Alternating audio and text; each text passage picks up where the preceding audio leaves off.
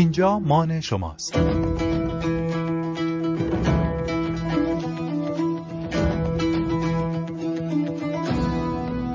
رادیومان سلام. اینجا رادیومانه و صدای منو از کتابمان میشنوید.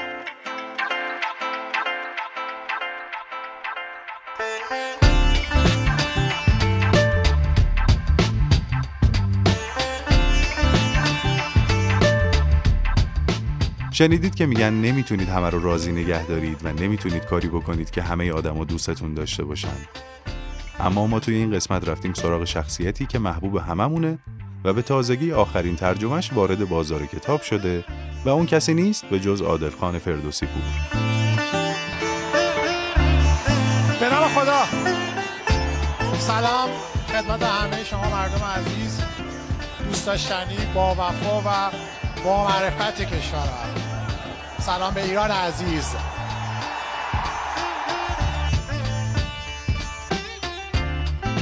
عادل که کنار 90 به یادموندنی کتابهایی هم ترجمه کرده که همگی پرفروشن و محبوب. با رادیومان باشید تا مرور کنیم کتاب پیگیر اخبار نباشید و نگاهی کنیم به بقیه کتابهایی که رولف دوبلی نوشته و توسط فردوسی پور و دو تا از همکارانش ترجمه شده.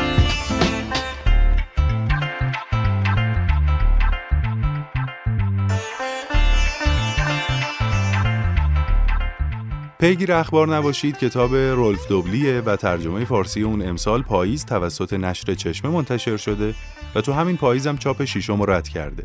عنوان اصلی کتاب به فارسی تقریبا یه همچین چیزی میشه. خوندن اخبار رو متوقف کنید. مانیفستی برای زندگی شادتر، آرامتر و هوشمندانه تر. که خب گروه مترجمان فارسیش تشخیص دادن کتاب رو با عنوان پیگیر اخبار نباشید ترجمه کنن و اوایل کتاب نویسنده درباره این صحبت می‌کنه که اصلا چی شد که تصمیم به چاپ این کتاب گرفت. موضوع از این قرار بوده که دوبلی برای معرفی کتاب قبلیش یعنی هنر شفاف اندیشیدن دعوت میشه به دفتر روزنامه گاردین. اما بعد از اینکه همه تیم تحریری جمع میشن سردبیر گاردین از دوبلی می‌خواد که به جای اینکه درباره کتاب هنر شفاف اندیشیدن حرف بزنه از مقاله جدیدش که گذاشته تو سایت صحبت کنه. و اون مقاله چی بوده؟ این یه تیکه کتابو گوش کنید. به هیچ وجه آمادگیش را نداشتم. نکات متقاعد کننده و مدونی درباره کتاب هنر شفاف اندیشیدن حاضر کرده بودم و امیدوار بودم با کمترین تغییرات در صفحات روزنامه گاردین به چاپ برسد. همه را قورت دادم. مقاله‌ای که راسپیریجر در وبسایت من به آن برخورد کرده بود مهمترین استدلالها علیه مصرف چیزی را فهرست می کرد که این خبرنگاران معتبر به صورت تمام وقت مشغول تولیدش بودند. اخبار ملاحظه را کنار گذاشتم و شروع به صحبت کردم. دلیل پشت دلیل می آوردم که چرا نباید پیگیر اخبار باشیم. حالا به جای اینکه جلوی پنجاه شنونده خوش برخورد ایستاده باشم، پنجاه حریف مقابل خودم می دیدم. تلاش می کردم زیر نگاه های خیرهشان تا جای ممکن خونسردیم را حفظ کنم. بعد از 20 دقیقه با این جملات حرفم را به پایان رساندم. بگذارید صادقانه بگویم خانم ها و آقایان کاری که اینجا انجام می دهید عملا نوعی سرگرمی است.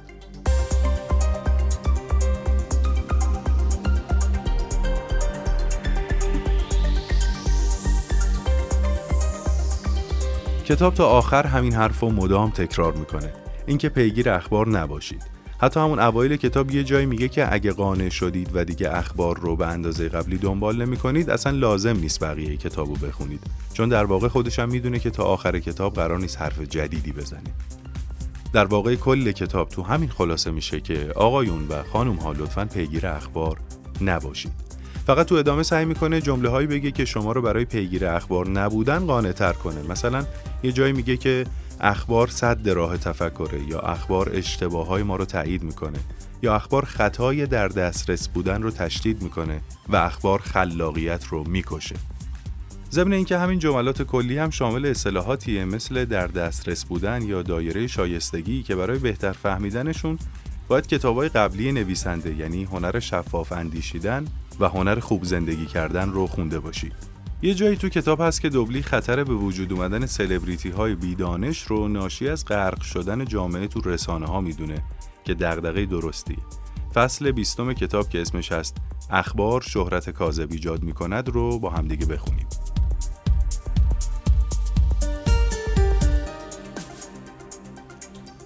جامعه کارآمد نیازمند همیاری است. وجهه فرد نشانه است از قابلیت‌های او به عنوان یک عامل در مشارکت‌های جمعی.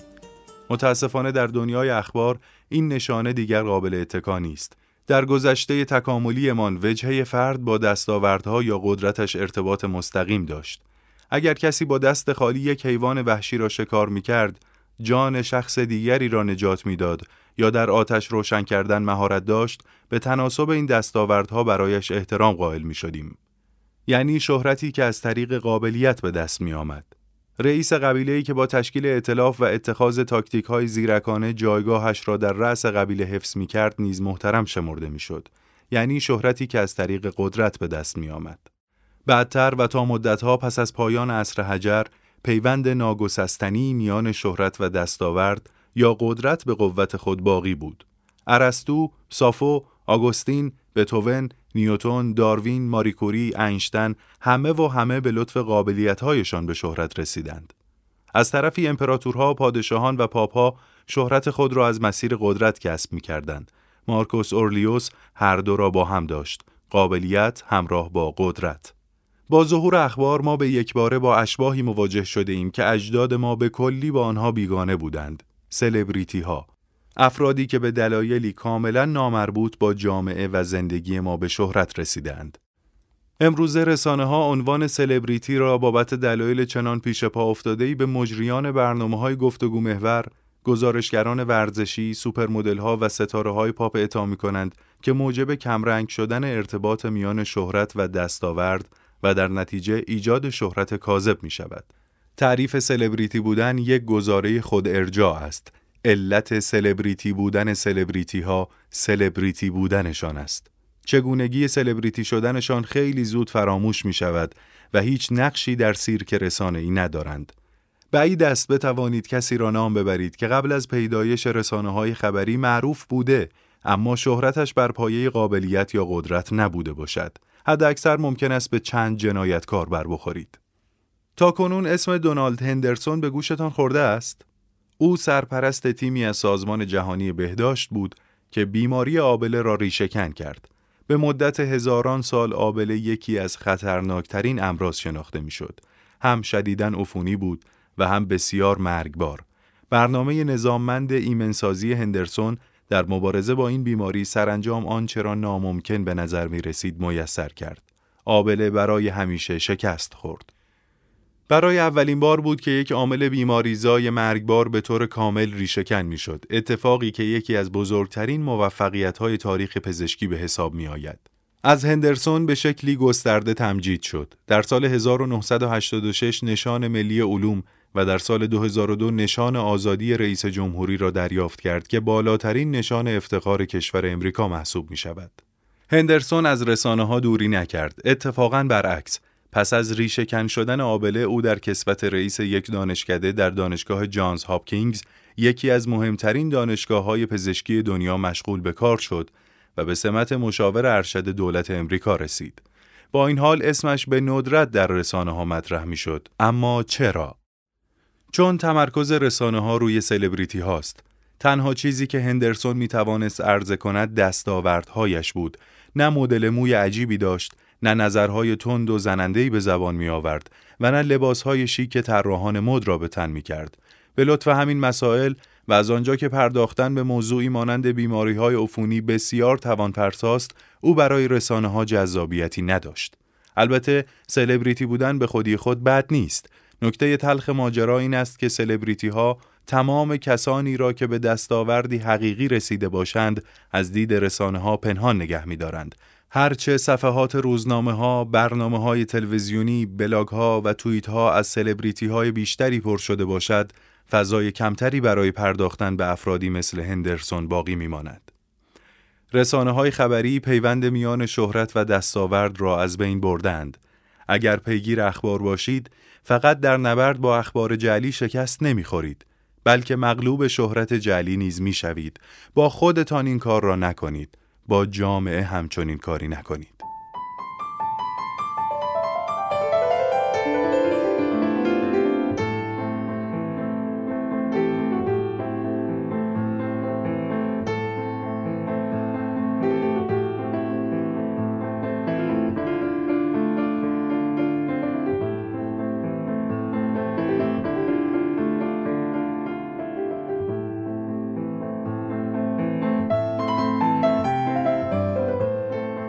دوبلی خیلی جاها درست میگه که مثلا ازدواج سوم فلان بازیگر به ما مربوط نیست و فقط یه فضای مفید از ذهنمون رو پر می‌کنه.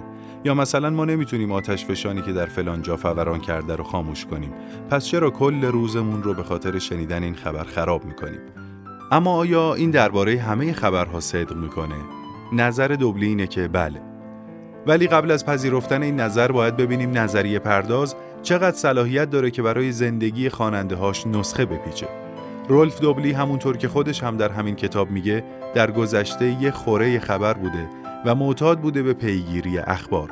تو سایت ها میگشته بیلبورد ها رو با ولع میخونده و همونطور که تو فرهنگ ما یه ضرب المثلی هست که میگه هر افراطی یه تفریطی داره. این کتاب هم به نظر من تفریط آقای نویسنده است. کسی که سالها غرق دنیای رسانه بوده و حالا نتیجه گرفته با حذف اخبار از زندگیش کیفیت زندگیش رو بالا ببره. اما آیا اینکه نویسنده تو جایگاهی هست که برای 8 میلیارد آدم رو کره زمین نسخه پیگیر اخبار نباشید بپیچه و این نتیجه ای که حاصل از تجربه زیست خودشه رو به زندگی همه آدم ها تعمین بده واقعی یا نه یه بحث دیگه است. حالا واقعا گوش ندادن به اخبار پیش بردن زندگی شخصی و لذت بردن از زندگی خودمون تا جایی که میشه و نهایتا فردگرایی حاصل از این تفکر نجات بخش بشر مدرنه. واقعا وقتی هواپیما یه جایی سقوط می‌کنه ما باید چشمامون رو ببندیم و از خوردن پنکیک و قهوه صبحونمون لذت ببریم.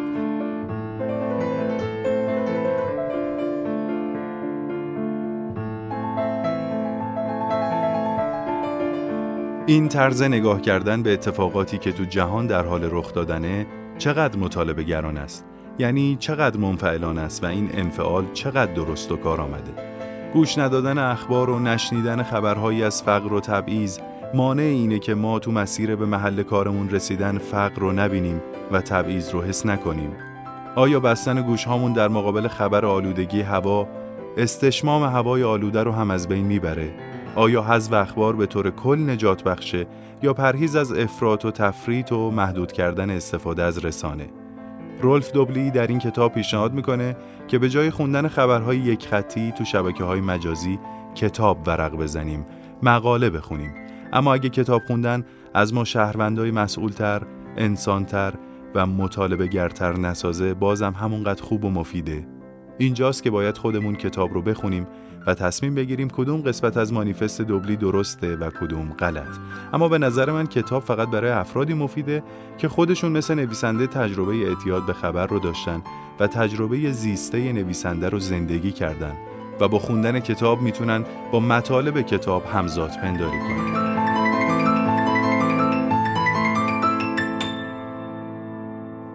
همونطوری که اول پادکستم گفتم دوبلی پیش از این کتاب دو تا کتاب دیگه منتشر کرده. هنر شفاف اندیشیدن و هنر خوب زندگی کردن. این دوتا کتابم نشر چشمه منتشر کرده و ترجمه همون سه نفریه که پیگیر اخبار نباشید رو ترجمه کردن. یعنی عادل فردوسی پور، بهزاد توکلی و علی شهروز.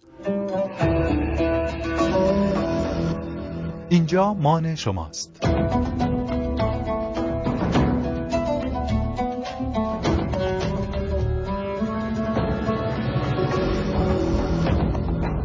رادیومان تصور کنید تو زمین فوتبال هیچ خطایی اتفاق نمیافتاد. اون وقت واژه به نام پنالتی، اختار و اخراج هم معنا نداشت. اشکا و لبخندا محو می شدن و زیبایی فوتبال هم رنگ می باخت. آدما شبیه رباتای برنامه‌ریزی شده ای بودند که وظیفهشون بردن بدون کوچکترین اشتباه بود. حالا تصور کنید در این جهان پهناور که هزاران زمین فوتبال رو در خودش جای داده قرار می‌شد هیچ انسانی دچار خطا و اشتباه نشه. و یه جهان بهتری داشتیم. جنگ افروزی ها به پایان می رسید جرم و جنایت از صحنه روزگار محو می‌شد. انسانها با همدیگه روابط بهتری برقرار می‌کردند پاسخ به این پرسش و پیش بینی جهانی که هرگز تجربهش نکردیم کار دشواریه. اما قابل پیش بینی اونه که هرچه بیشتر خطاهای خودمون رو بشناسیم رویکرد بهتری به زندگی خواهیم داشت. از اونجا که خطاهای بشری در طول حیاتش از الگوهای مشابهی پیروی می‌کنن امکان شناختن اونا هم امری ممکنه رولف دوبلی در این کتاب کوشش می‌کنه بر اساس مطالعات، تحقیقات و تجربیات شخصیش عمده این خطاها رو شناسایی، بازخونی و معرفی کنه. همون گونه که خودش در مقدمه کتابش ذکر می‌کنه فهرست خطاهاش کامل نیست و موارد دیگه ای رو هم میشه بهش اضافه کرد. او بر اساس مشاهدات علمی، نتایج آماری، استدلالها و استنتاجهای منطقی در حوزه علوم اجتماعی با ذکر مثالها و نمونه‌های ملموس جهانبینی خودشو درباره خطاهای شناختی مطرح می‌کنه. به تایید نویسنده این کتاب کلید یافتن شادمانی و مسیرهای منتهی به خوشبختی و موفقیت نیست. تلقی و برداشت من اینه که محتوای اون بیانگر نگرشی متفاوت به عملکرد انسانی ماست یه شوک خلاقانه به ذهن در جهت زدودن انباشت های زایدش شناسایی پیشفرزهای ساختگی، اشتباهات متداول و موقعیت های کاذبی که به واسطه خطاهای ذهنی دچارش میشیم.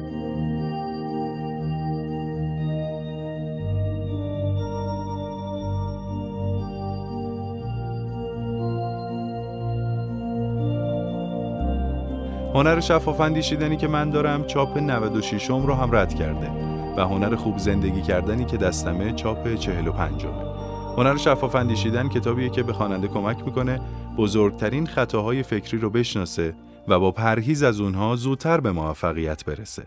از نظر دوبلی هرچند ممکن است این کتاب کلید شادمانی را در خود نداشته باشد، دست کم می‌تواند مانند بیمه در برابر ناخوشی های خودخواسته عمل کند.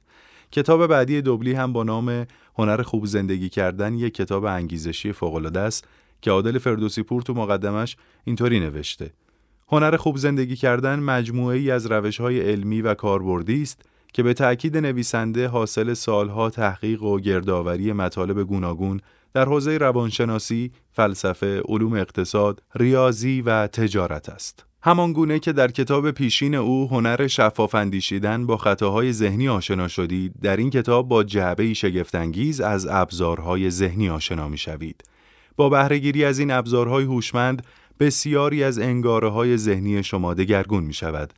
اگرچه آشنایی با این جعبه ابزار به تنهایی تجربه یک زندگی خوب را تضمین نمی دهد، دست کم کمک می کند تا در زندگی عمل کرده بهتری داشته باشیم. پیشنهاد من اینه که اگرم دوست ندارید این دوتا کتاب بخونید نسخه صوتیشون رو دانلود کنید و هر شب یک فصلش رو گوش کنید. احتمالا هم خیلی دوستشون خواهید داشت و هم خیلی به کارتون میاد. من خوشحالم که در خدمت شما هستم در رادیومان ازتون دعوت می‌کنم که قسمت های قبلی پادکست های رادیومان رو گوش کنید و همراه ما باشید در قسمت های بعدی. مراقب خودتون باشید و خدا نگهدار.